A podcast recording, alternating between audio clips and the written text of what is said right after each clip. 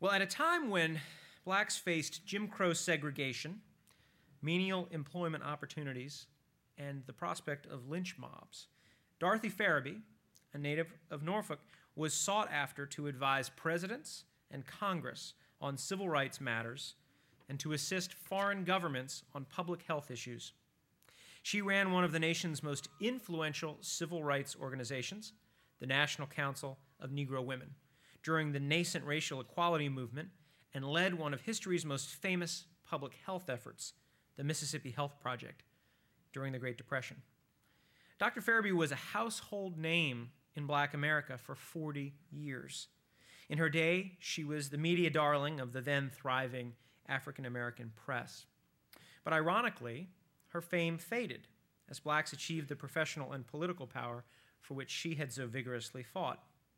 Today's speaker has written the first full scale biography of this significant but relatively unknown African American leader. Diane Kiesel is an acting New York State Supreme Court justice presiding over domestic violence cases in the Bronx County criminal term. She began her professional life, though, as a journalist, having worked in the Washington, D.C. Bureau of Copley newspapers, where she covered Congress, the Supreme Court, and wrote feature stories for the San Diego Union and Evening Tribune. She's the winner of the 1983 Worth Bingham Award for Distinguished Investigative Journalism. She's a graduate of Rutgers University where she majored in English and communications.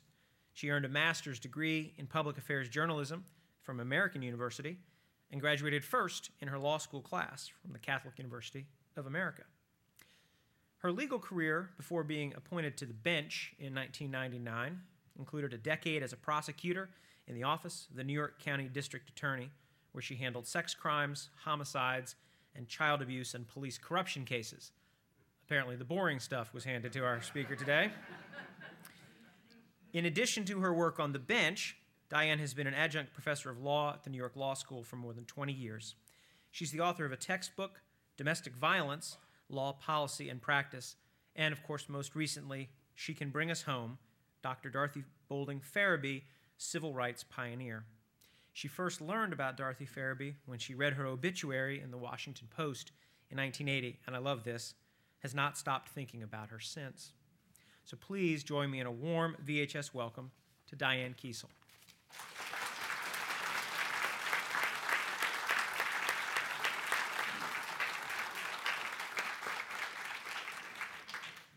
Afternoon, everybody. Can you hear me? Okay.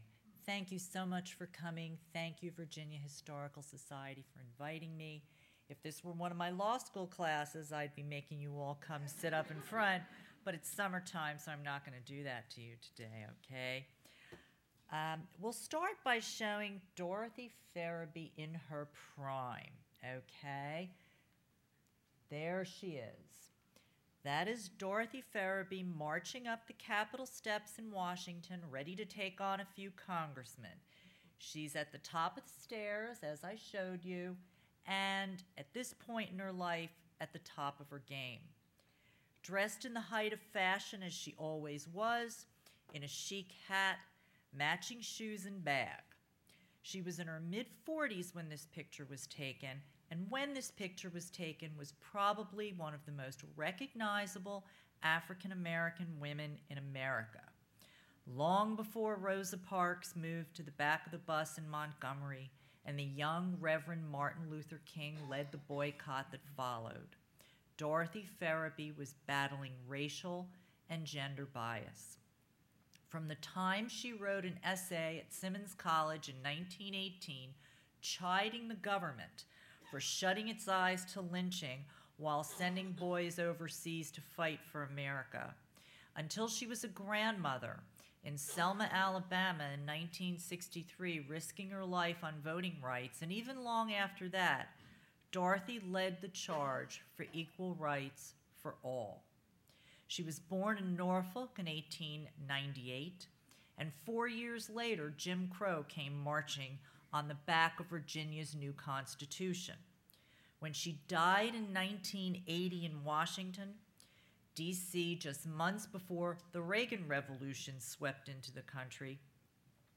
Um, Her story died with her. During the 82 years she spent on Earth, she lived through lynching, poll taxes, segregation in schools, the housing, and the military. For much of her life, I mean, imagine this now, for much of her life, there was no Social Security safety net or Medicaid to take care of the old and sick. It was illegal to educate about birth control in this country, abortion was a crime. Blacks and whites could not marry in this country without facing jail.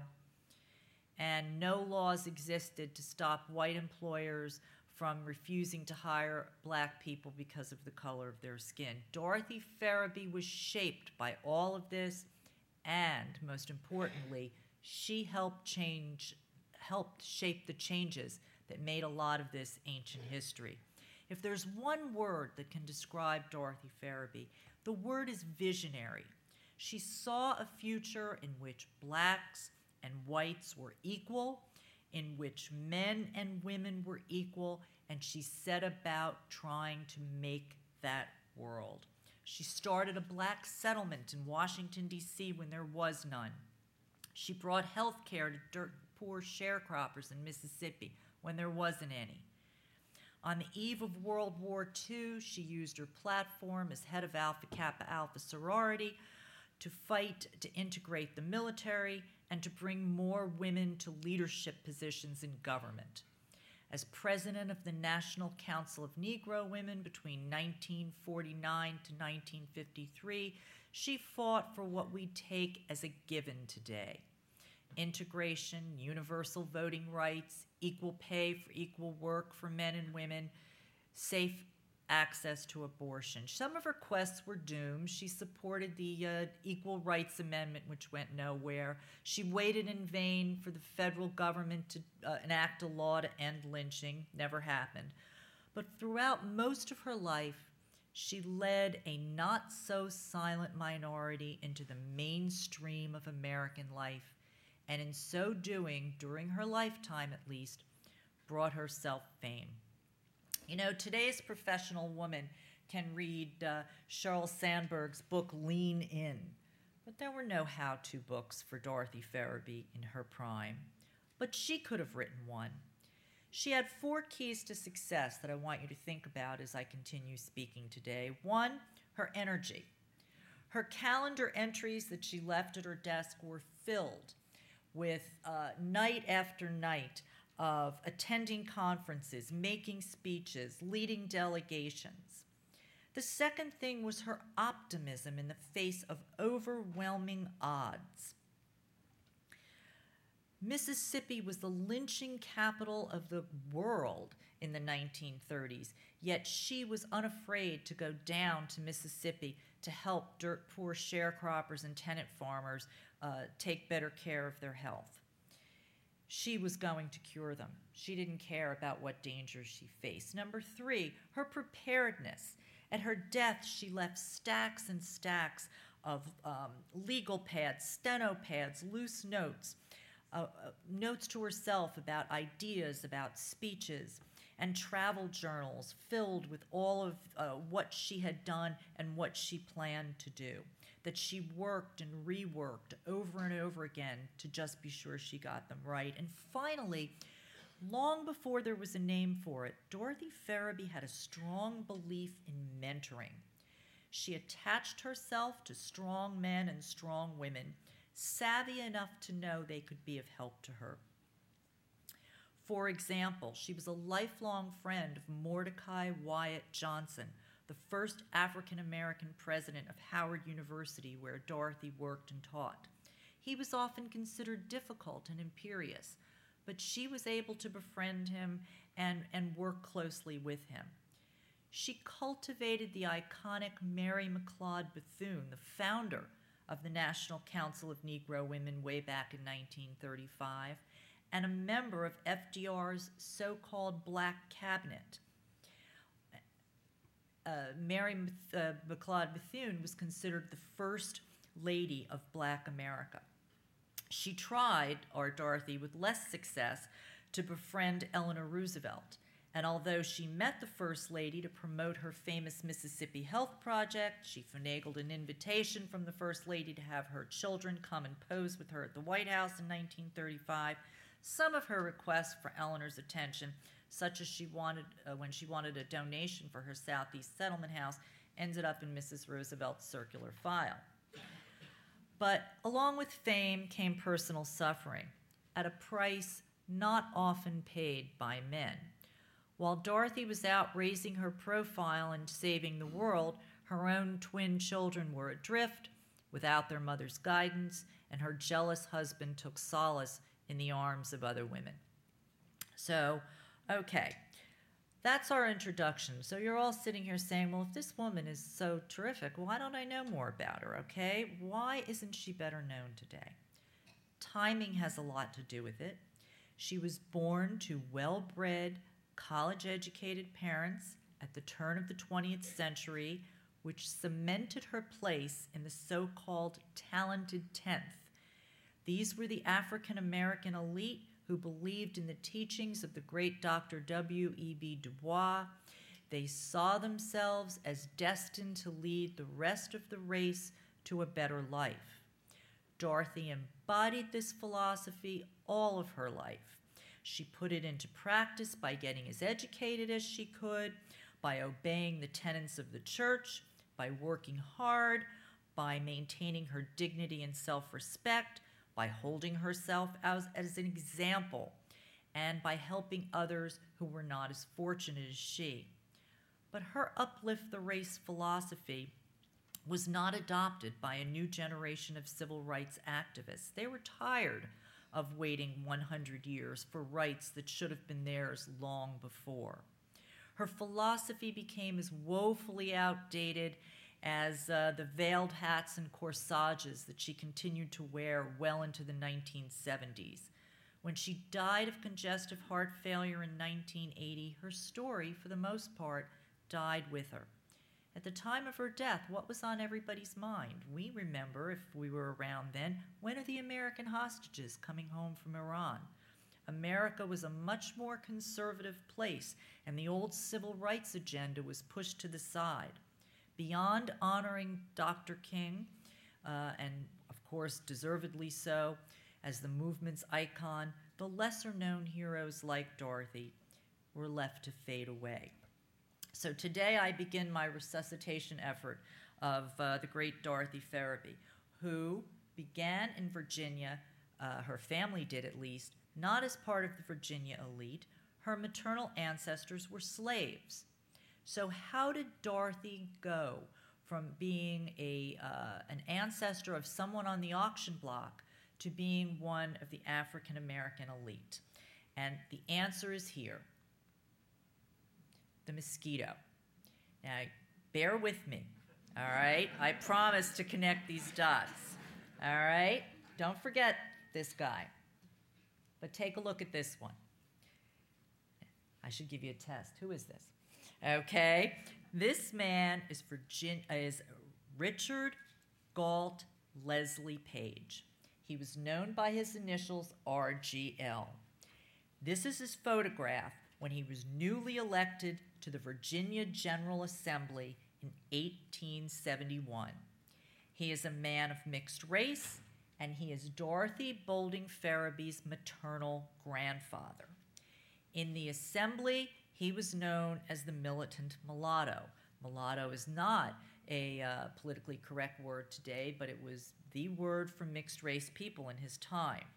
He catapulted himself into the national spotlight to stop lynching as his granddaughter would do 40 years later as a sophomore at Simmons College. Now, I want to read to you um, a little bit, a little excerpt. I promise not to come here and read my old notes to you like a lot of your old professors did, but you, you need to listen to um, Dorothy's voice. This is a 17 or 18 year old girl, okay? In her sophomore year, she entered the civil rights arena. With war still raging, she challenged her government to live up to its rationale for entering the fighting abroad by confronting the lack of freedom afforded her race at home. in a powerful essay with the caustic title Lynching as an Expression of Americanism. She used language as passionate as that used by her grandfather when he railed against lynching 40 years earlier as a member of the Virginia legislature. She wrote, Lynching and Americanism. Does that not strike you that these terms are singularly incongruous? They are incongruous, lamentably so, and have been for a great number of years. But I think their incompatibility is all the more apparent now than it has been before for the reason that America is just now alive to the cause of national and individual emancipation, of justice and freedom to the entire world, when at the same time her idea of justice and mercy meted out to all mankind has been shamefully besmirched upon its own soil. The essay was published in a local newspaper under the headline Colored Girl at Simmons Writes on Lynching. Now, mind you, under the Espionage Act, passed on the eve of war to prohibit disloyal, profane, scurrilous, or abusive language about the United States on pain of up to 20 years in jail for it, this essay arguably demonstrated sufficient disloyalty to this country to warrant Dorothy's indictment and prosecution. Yet on this seminal occasion, Throughout her lifetime, Dorothy demonstrated that streak of fearlessness when it came to standing up for civil rights. Plus, her religious upbringing instilled in her the biblical idea that we are our brother's keepers. She wrote, If the knowledge of such crimes is common to both the public and the government, and no voice, no pen, no hand is raised in protest against them, the sin swiftly settles upon the brow of every American citizen. Again, this from an 18 year old girl. Okay.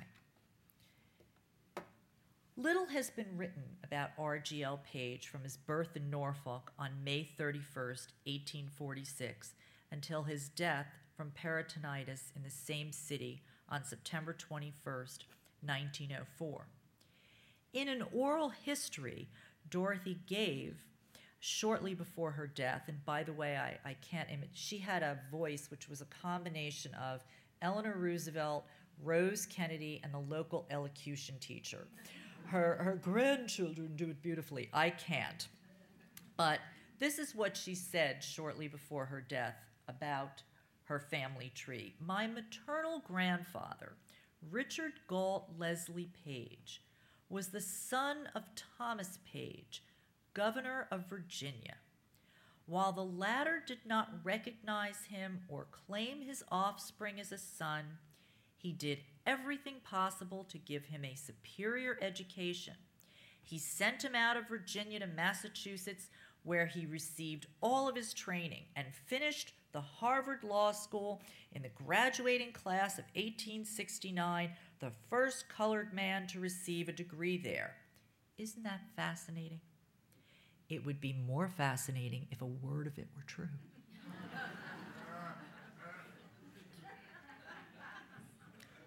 There's no governor of Virginia named Thomas Page.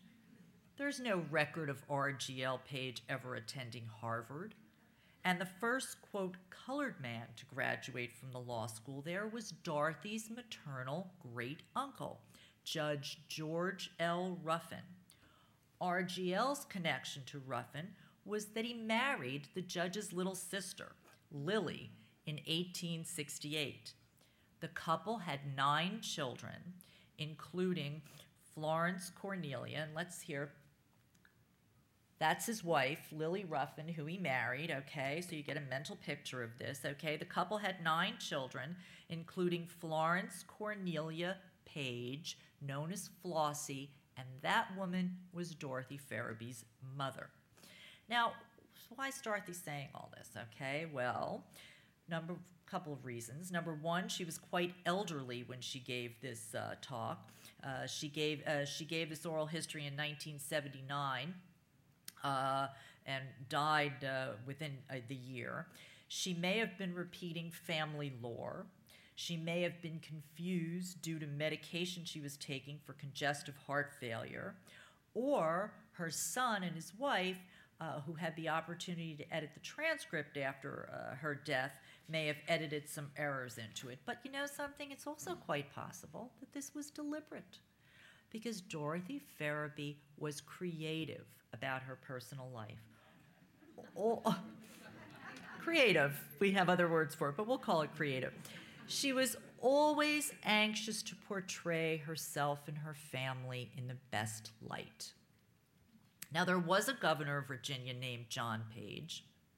He was a classmate of Thomas Jefferson's at the College of William and Mary, but he held office between 1802 and 1805 and died 40 years before Dorothy's grandfather was born. But he did sire 20 legitimate children, and his connection to Dorothy, if there is one, may indeed come from one of his relatives. But R.G.L. Page's story is really more exciting than Dorothy's creative version of it um, because he began his journey from bondage to the Virginia House of Delegates uh, because of that mosquito. Okay? That mosquito carried the yellow fever that roared through Norfolk in the summer of 1855. The fever arrived on June 7th aboard a ship from the Virgin Islands, and the disease quickly decimated the seaport population.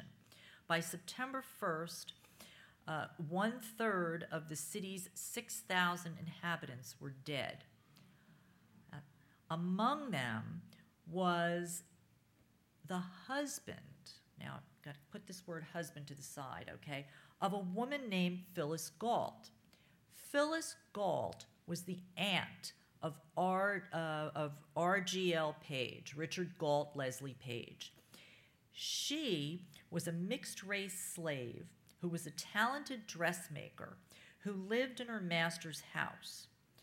She said she had a husband who was going to buy her freedom but died in the yellow fever epidemic and she feared being sold.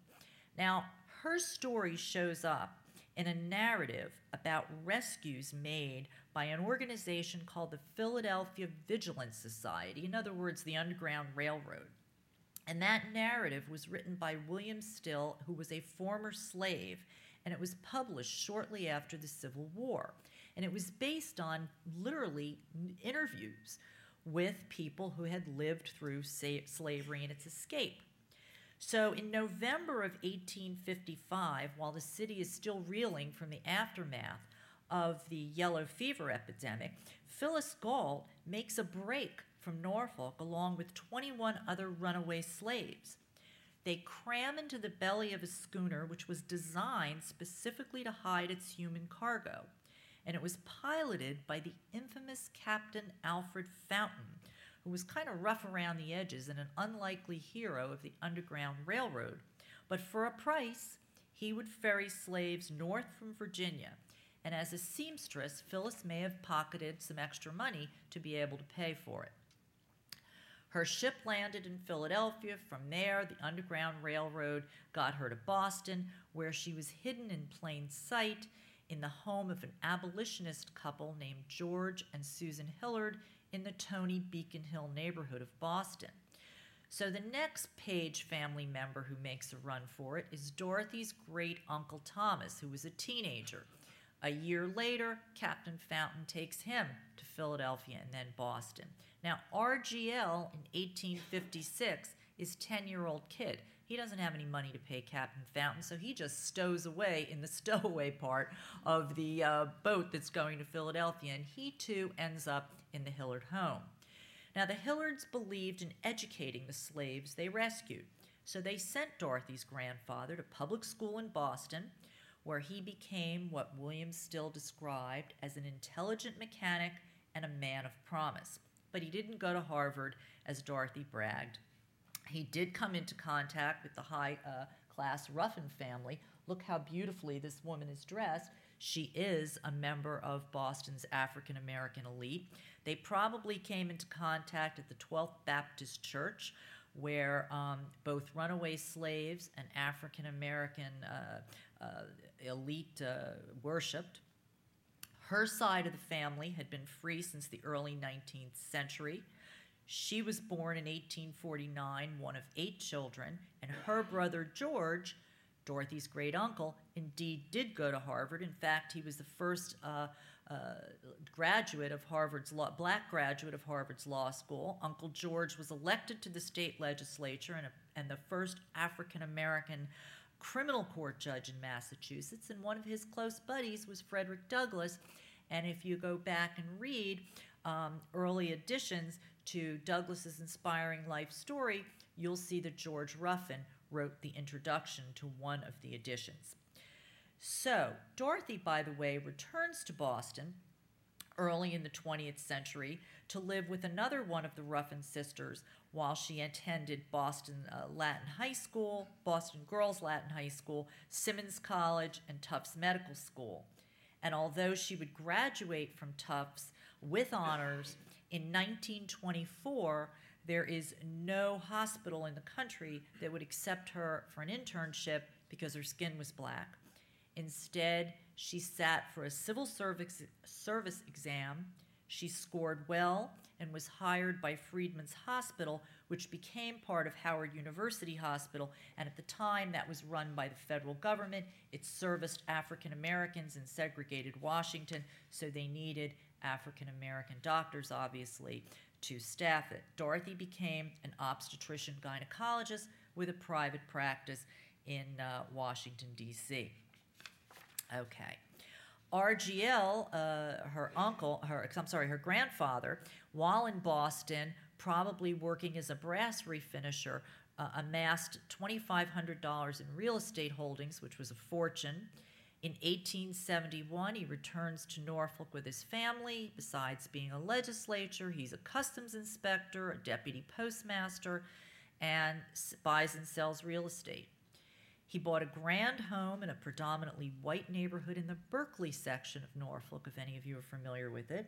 He hung out a shingle and practiced law too. Why not? He seems to be, a, he does just about everything. The, the family's large two story frame house with a Victorian wraparound porch was where Dorothy would play as a child, rescuing birds with broken wings and putting slings on all of her dolls, making believe that she was a doctor. Now, let me show you. There's Dorothy. Okay, Dorothy is this little girl sitting on her father's lap. That's her mother, Flossie.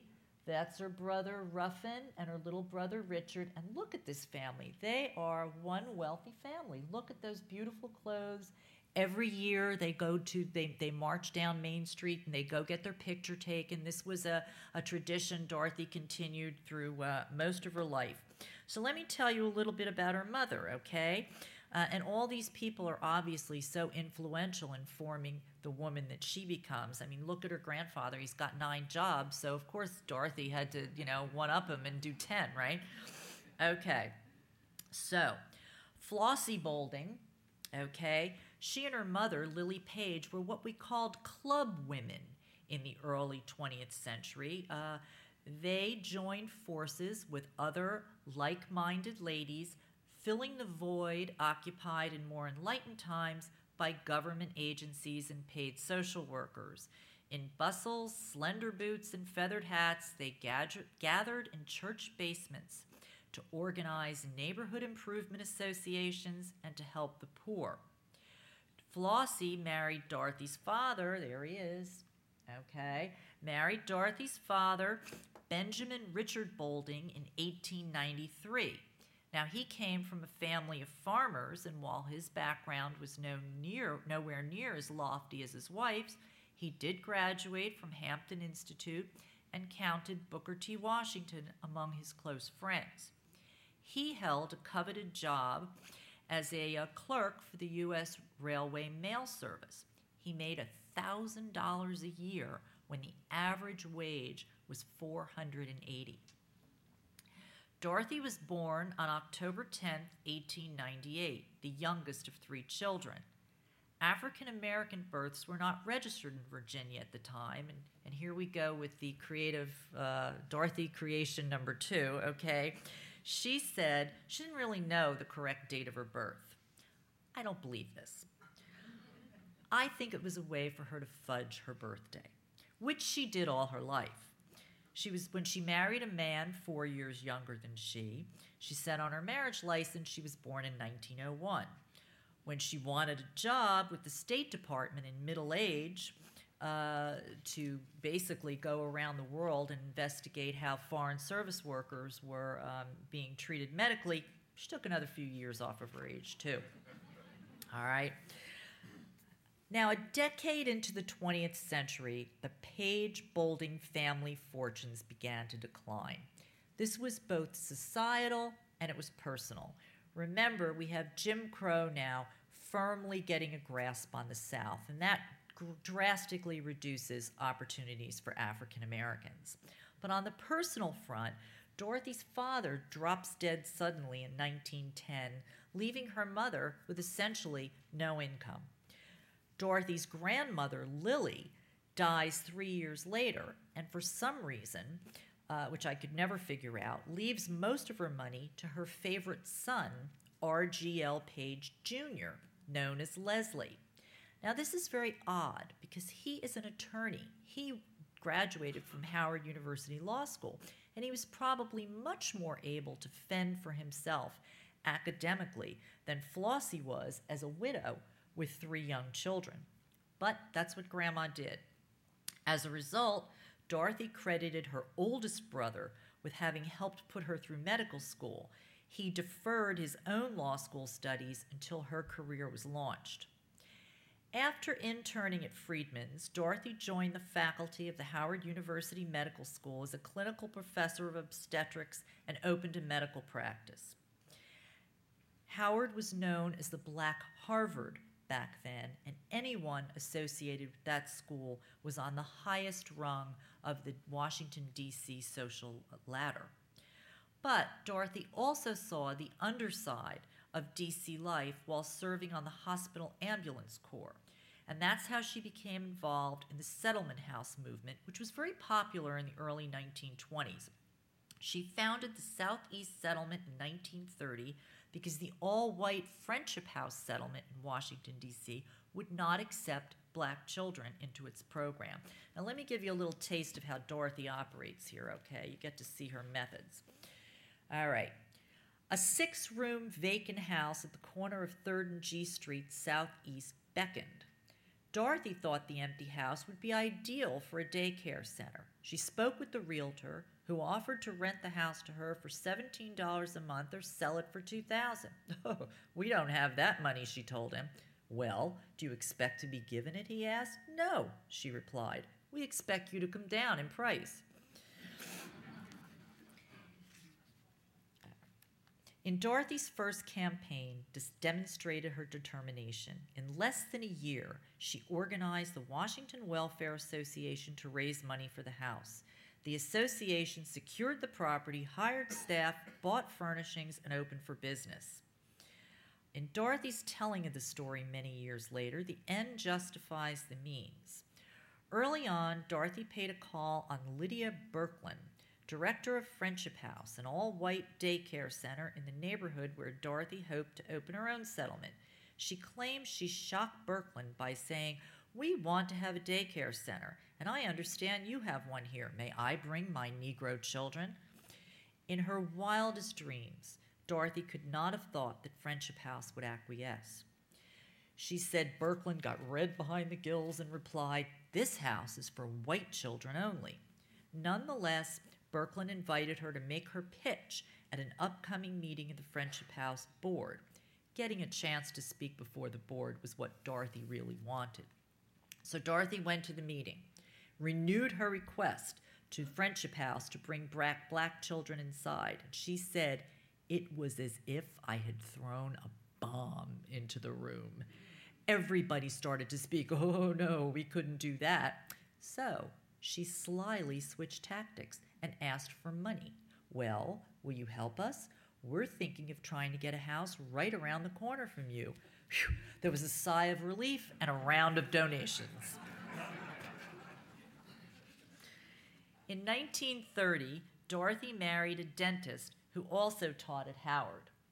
Now, that's Dorothy around the time, looking lovely. She was a big fashionista, uh, ladies in the audience. She never was without the latest fashion. Claude Boulding Ferebee. I have a time traveling crush on this man.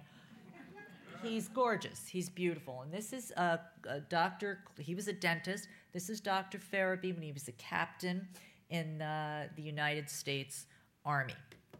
Okay, so she meets Dr. Ferebee, uh, and, and here's her description of their meeting.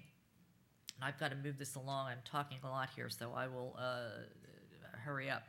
Um, okay. Uh, he appeared to be impressed with what I was trying to do, not only in the health service, but at Southeast House. We became good friends, interested in each other's activities. One evening, he said, I think we should open offices together. So that was the nature of the courtship of Ferebee and Boulding. Sounds romantic, huh? Once again, it would be if it were true. Um, but, you know, I don't believe this either. This is the hurt pride of a much older woman who, who lost her husband under, um, under sad circumstances. Um, uh, in his youth, Claude Ferebee was drop dead handsome, Ivy League educated. He graduated from Columbia University's dental school. He was athletic, he was a track star, and he was an accomplished artist. He was suave, he spoke French, he was an all, all round high class guy, and Dorothy was quite a catch herself. She had intelligent eyes, eyes, a delightful smile, perfect bone structure, a sense of style. She was funny, she was smart, she loved to dance and socialize, and she could even play the ukulele. Should have been an ideal marriage, made in heaven, right? This marriage was a disaster. One year after they were married, Dorothy gave birth to a pair of beautiful twins. I think that's our next picture, the beautiful twin. Nope, that's the that's the beautiful twins. Okay, beautiful twins, and uh, uh, but already the bloom was off the rose. They were fraternal twins, one boy, one girl. She named the boy Claude Thurston Ferebee II. She named the girl Dorothy Boulding Ferebee Jr. No controversy, she said, one for each of us. Now, Claude was a proud man, and next to any other wife, he would have been an A-lister. I mean, he was a captain in the dental corps during World War II, one of the highest ranking African American officers in the United States military, but he could never shake being Mr. Dorothy Ferebee. He also tried really hard to become a major uh, in the military, and you know the the racist uh, military structure at the time wasn't having any of it, and it never happened for him, at least not while he was uh, during the war. Um, while he's in the South Pacific, Dorothy's got a bird's eye view of history. She's at, I mean, he's, I mean, he's an important guy, but she's at the founding of the United Nations in San Francisco in 1945, schmoozing with heads of state from all over the world. She's visiting leaders of the newly emerging African nations in the early 60s uh, after they emerged from colonialism. She testifies before Congress constantly. She meets with presidents and first ladies. So, while she, you know, how can he possibly compete with this? So that while she's out changing the world, her children are out of control, and he starts seeing other women. He has a very serious romance during the war with a civilian employee in Fort Devens, Massachusetts, where he was briefly stationed. And although Dorothy knows he's philandering, she doesn't divorce him. I think she loved him. The marriage finally imploded in 1950 when their beautiful. Oh, and let me show you one other picture here. This is them as a family.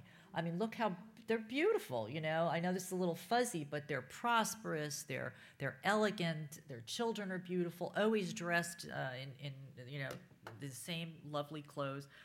So um, the marriage implodes when her 18-year-old daughter dies of what is probably a botched abortion. But because Dorothy is the most visible woman in Black America at the time, as the head of the NCNW, she covers it up by telling the press her daughter died of a sudden attack of pneumonia. But a careful review of the evidence shows this is simply not the case. Her concern about her reputation frightened her daughter into taking care of the unwanted pregnancy herself rather than seeking the help of her mother, who was an obstetrician gynecologist. Dorothy Jr.'s medical records indicate by the time she reached her mother from college in upstate New York to Washington, D.C., um, she was already dying of septic shock. After her daughter's horrible death, Dorothy finally filed for divorce. Claude quickly marries a dietitian many years younger, and he lived a long and quiet life with her. Now, Dorothy was so worried about her good Christian image that rather than reveal to the world she was a divorcee, she told everybody in the press she was a widow. he outlived her, by the way, by nearly 20 years. Okay, very it's it's hard in 45 minutes to tell you all of Dorothy's achievements without sounding like I'm reading uh, from a resume, okay? Through Alpha Kappa Alpha, the elite African American service sorority, she was the medical director of one of the most famous undertakings, the Mississippi Health Project from 1935 to 1941. She brought health care to desperately poor sharecroppers. The picture that I passed over, that's them in Mississippi. Um, I, which one is Dorothy? I have no idea. But she would go down there every summer with volunteer nurses and teachers from uh, Howard and elsewhere around the country to uh, bring share uh, to bring health care to sharecroppers. Okay, um, it was one of the most famous public health projects in history. I, I'm going to just read you a few uh, because this is just this is really the pinnacle of of her her her her life. Not until Dwight, not until General Dwight David Eisenhower plotted the invasion of Normandy in World War II would there be as much planning as that done by Alpha Kappa Alpha to set up the Mississippi Health Project. The supreme Allied commanders were AKA President Ida Jackson and Dorothy Ferebee. Dorothy took Ida's inspiration and turned it into one of the most successful volunteer uh, social welfare projects in history en route to New York City. Uh, en route to New York City to the 1934 AKA convention, Jackson detoured to Washington to attend a banquet in her honor hosted by Dorothy's local sorority chapter and to join the Roosevelts in lighting the national Christmas tree. While she stayed there with Norma Boyd, one of the AKA founders, she talked nonstop about the need for a sorority run health project in the Mississippi Delta. Because Dorothy was a doctor and Southeast Settlement had cemented her local reputation, Boyd introduced the two. It so happened the day they met, Dorothy was waiting for an obstetrical patient to deliver.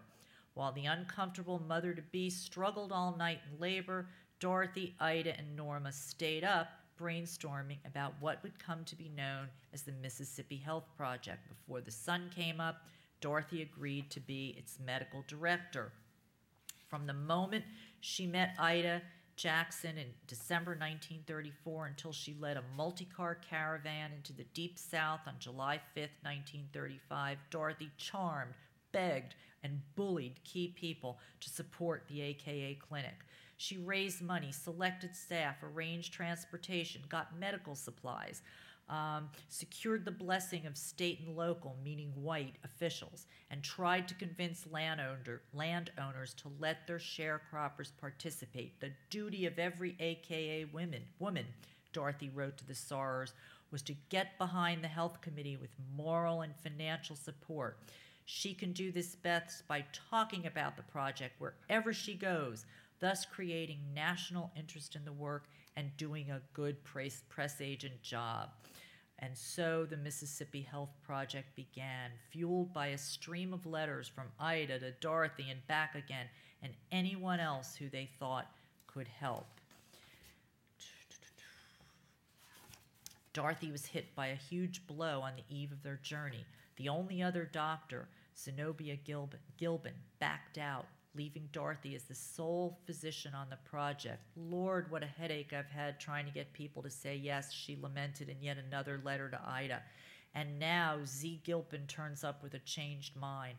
Unless the health department there can carry on to a large extent, I shall be in a very difficult spot. However, I'm not discouraged, shall do all that I can in the time I have to put it over, single handed if necessary. I leave wearily but courageously. A dozen women made their way to Mississippi in 1935, and looking back from the 21st century of superhighways, central air conditioning, jet travel, and laws against racial discrimination, it's tempting to underestimate the strength and bravery of Dorothy and the women who went with her to Mississippi. And given the kudos it brought them, it's also tempting to accuse them of undertaking the project because it would enhance their reputations. But in 1935, they had no idea how it would turn out. The travelers were forced to stay at black colleges or in the homes of friends or sorority sisters along the route because Jim Crow went well beyond the railroads to include hotels, and restaurants. They left at 4:48 in the morning on July 5th. They began an 830-mile journey in close to 90-degree heat. Cars were not air conditioned. Decent middle class women didn't leave the house without wearing dresses, silk stockings, and girdles. Dorothy loaded up her husband's car with medical supplies, three passengers, and their luggage. Ever the field marshal, she even dictated what the woman could, women could bring one suitcase, filled with white smocks and cool cotton dresses. So, after months of planning, last minute setbacks, four days of driving, Dorothy thought she'd be ready for anything when the clinic opened that uh, Tuesday after they started out. But nothing could prepare her for the grinding ignorance, poverty, and health problems she encountered there. As she wrote later, we went, we saw, we were stunned. Um, wrapping this up, um, in 1949, she succeeds the iconic Mary Bethune to become the second president of the powerful National Council of Negro Women. And she then, this is Mary Bethune right there. This is Dorothy Ferebee wearing the corsage, right? This is the very famous Dorothy Height, who will succeed her um, in 1956. And I think they're wearing the same dress. What do you think? I think so. And this uh, woman is Vivian Carter Mason. She succeeded Dorothy as the NCNW president, and um, there's a new book about to come out by her. She's a Virginia woman, if I'm not mistaken. Okay. Um, in 1963, Dorothy goes to a voter rights demonstration in Selma at a standing room only rally in a church. She gives an electrifying speech that prophetically champions women's rights. Haven't talked about this at all, but Dorothy was an amazing, amazing champion of women's rights and a really early pioneer. And interestingly enough, at the end of her life, she was asked, What barrier was greater? Uh, racial bias or gender bias, and she said gender bias. She said it left women feeling like they weren't good enough to accomplish anything, and that drove her completely crazy.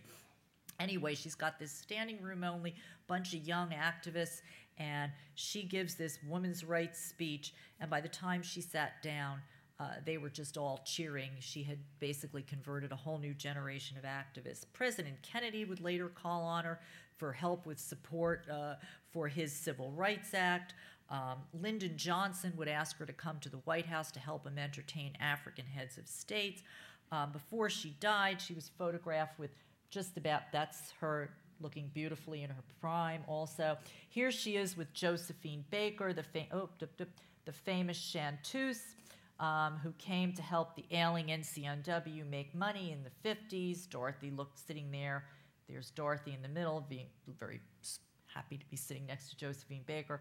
There she is with Mamie Eisenhower. There's Dorothy. There's Mamie. There's the iconic Mary Bethune.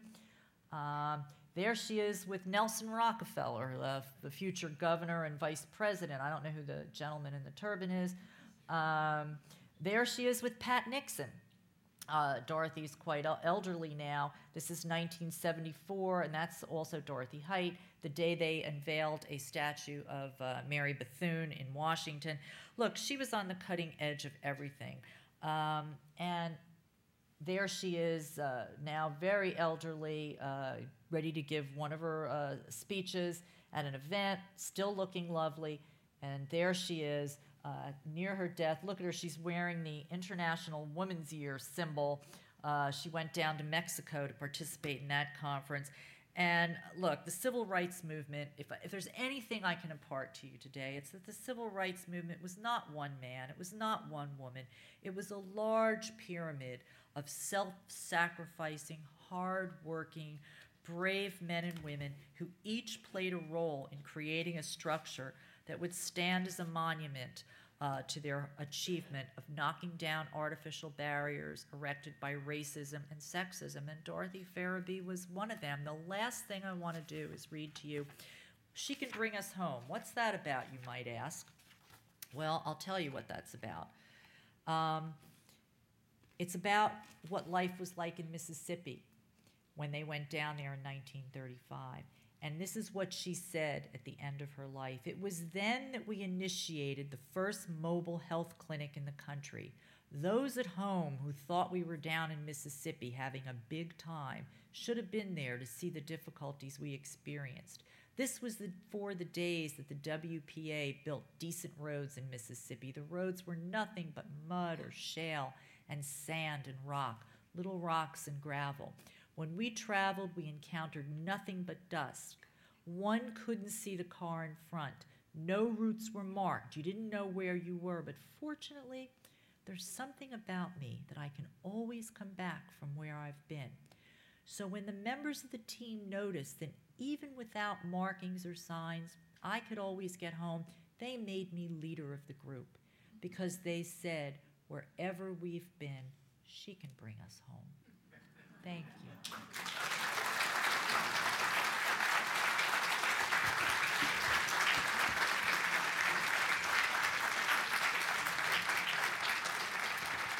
I yapped far too long. I'm sorry, but there's time for a few questions, and I'd love to have some if anybody has any. Yes. Sounds like a remarkable uh, person. To what extent was she engaged with other civil rights and women's rights leaders for example, Roy Wilkins and Betty Friedan, folks of that type? Well, she certainly worked uh, closely with um, the NAACP. Uh, they would often join forces on one particular issue or another. She has a very interesting, uh, there's a little interesting sidebar about what happened with her and uh, Roy Wilkins. She actually ended up suing the not Roy Wilkins. She ended up suing a paper called Muhammad Speaks in the 70s because they claimed that she uh, slurred Roy Wilkins by essentially calling him, um, you know. Uh, uh, some not very nice things about how he was uh, unwilling to be uh, an activist in civil rights. And she never said it, and um, she was very close to uh, other segments of the movement, and she ended up suing.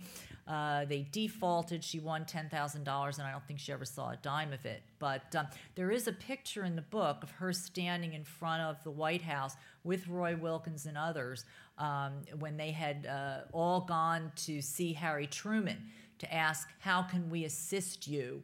in uh, moving your civil rights uh, bill along. And of course, he in his cranky way said, Don't come here whining to me, go see Congress. They're the problem. Uh, and they did.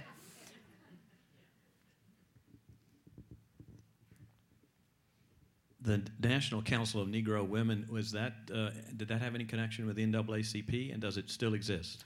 The National Council of Negro Women uh, did not have a formal collect- connection with the NAACP. It was formed in 1935 by Mary McLeod Bethune. It does still exist today. Um, there have only been four presidents uh, up until Dr. Dorothy Height died recently. Um, it was formed as an organization of organizations uh, Mary Bethune decided there were all of these um, groups out there Alpha Kappa Alpha, uh, black nurses organizations, and what she wanted were a, a, a, consortium of women's groups who would be strong and powerful and whose voice would be heard. And I think there was sort of an undercurrent of feminism here before there was any name for it, because women were, in many ways, kind of pushed out of the civil rights movement. If you remember the famous I Have a Dream speech, uh, the only woman on that platform was Mahalia Jackson, who was singing, and Dorothy Height was the president of the NCNW then, and she was pretty steamed. I mean, she wanted a woman on that platform speaking. And Bayard Rustin, the kind of right hand man to Dr. King, that, that wasn't happening. So, uh, this was a way, I think, for women to um, uh, to take a, a, a, more active part in the movement. And yes, it does exist today. They have a beautiful. Um, the Dorothy Height building is right on Pennsylvania, I think, in Ninth, uh, right there in the heart of all of the uh, uh, the monuments in Washington. Yes. Um, what do we know about her descendants? Um, you know, the children of her children. Yeah. Okay. She um, she only had two children. Um, her daughter, as I said, died in, uh, in 1950. Her son died a year after her. He ended up becoming a dentist like his father. He died a year after her of pancreatic cancer, so he died in the fall of 1981. He left four children, and they've some of them uh, they've had a lot of tragedy. His oldest son, Claude Thurston Ferebee III, was a police detective in Montgomery County, Maryland. He died at age 47 in a motorcycle accident. Another son, um, Carl Ferebee, um, had some uh, substance issues and he died of um, cancer. Uh, and two remaining children are still alive uh, in their 50s. One works as a, a computer uh, analyst, and the other one is an architect. And they were they were lovely, and both were extraordinarily cooperative. Some of the photos you've seen came from uh, their attic. And they have waited a long time for somebody to come along and write about Grandma, who they called Gam, because they felt that she really got overlooked by history. There is a Dorothy Ferebee at NPR. Yes. Dorothy L. Ferebee. Yes, yes. Is she related? Is she, you know, that's an interesting question. I interviewed her and we spoke, and she believes she has some distant um, relation to Dorothy Ferebee, but neither one of us could um, figure it out. She learned from her mom what that family relationship may have been. And remember, she wouldn't have been related to Dorothy, she would have been related to Claude. Dorothy's a Boulding, Claude's a Ferebee. And um, so the answer is I don't know. I, she's lovely, by the way. We've, we've, we've uh, spoken uh, about this book, and, and she's a lovely woman, but I don't know the answer.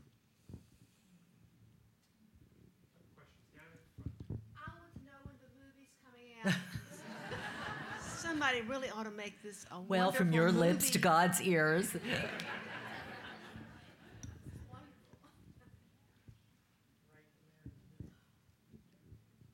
Do you know if she knew Pauline Murray from Durham? Uh, I don't know the answer to that, but I know that her brother, Ruffin Boulding Ferebee, was a um, lawyer in North Carolina. And uh, he may have had some connection with her, but I don't know if Polly Murray was one of the people who she knew.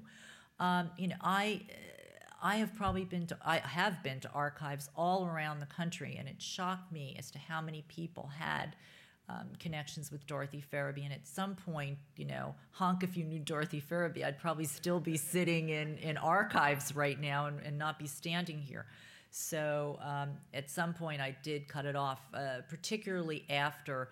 Um, the, the last chapters are really about her doing some world traveling, etc. After 63, um, I, I, I, take that back. After around 1967, at least as far as civil rights were concerned, she was a little on the side, but she became very active in women's rights. You know, she was down in Mexico City at the first International Women's Conference in 1975. She broke her ankle. She complained about being taken to the hospital. She didn't want to go. She came out, instead of using her crutches, she was waving them in victory. Um, well, maybe you can um, write a book about Pauline Murray. Well, she's an amazing woman, and uh, it's a good topic for someone. Another question right here, which I think will have to be the last question. Yes, I wanted to ask about her relationship with Bethune and the other African American female leaders. I know it was a bit fraught sometimes with different issues, so I'd love to hear about that. Well, you know, we tend to think of people in the movement as monolithic. Well, guess what? They have all of the same ambitions and jealousies and strains that all of us do. Um, Mary Bethune was an icon, and there she was really. If you read the African American press, they used to call her the first lady of Black America. She was the Eleanor Roosevelt of the of, of African American women, and everybody wanted to rub elbows with her. And Dorothy had a leg up because she was her personal physician. So Dorothy was shrewd. So, as a matter of fact, when I found Mary Bethune's address book, there were two names in it her son and Dorothy Ferebee's on the inside cover as to who to call. And of course, that meant Dorothy was constantly watching, you know, her don't eat that sweet, it's going to get your blood pressure up, etc. But I digress. Because of that relationship, when uh, Mary Bethune went to be a, uh, a consultant for the uh, founding of the United Nations, she brought her physician along with her because her health wasn't very good. This enabled Dorothy to elbow out all these other really important women, like um, like Eunice Carter and uh, and Arenia Mallory and Vivian Carter Mason. There were a lot of really educated, sharp women, and they all wanted to succeed the First Lady of Black America. I mean, they wanted to be her. But there's Dorothy spending six weeks alone with her, you know, on a train at this thing back, and essentially this whole mentoring thing that I talked about um, Bethune anointed her. So when Bethune decided finally to retire, they had a convention and an election, but everybody knew this election was essentially you know, fixed. I, I mean, Dorothy was going to be uh, the president because Bethune said so. And the women really resented her. And for the next four years, Dorothy had a real problem. Here she was president, and if they wanted to do something, one of the board members would say, "Well, well, let's ask Mrs. Bethune." Mrs. Bethune's on retirement in Florida. I'm the president now. And it became very difficult for Dorothy to lead. And if you read the letters back and forth that are in the NCNW archives, you'll see that the, that the women were always second guessing her, giving her a hard time. I, I think they were jealous. Dorothy was formidable, and, and I think there was some jealousy. Now, they also loved her, so it was kind of a, a mixed bag. Thank you. Thank you.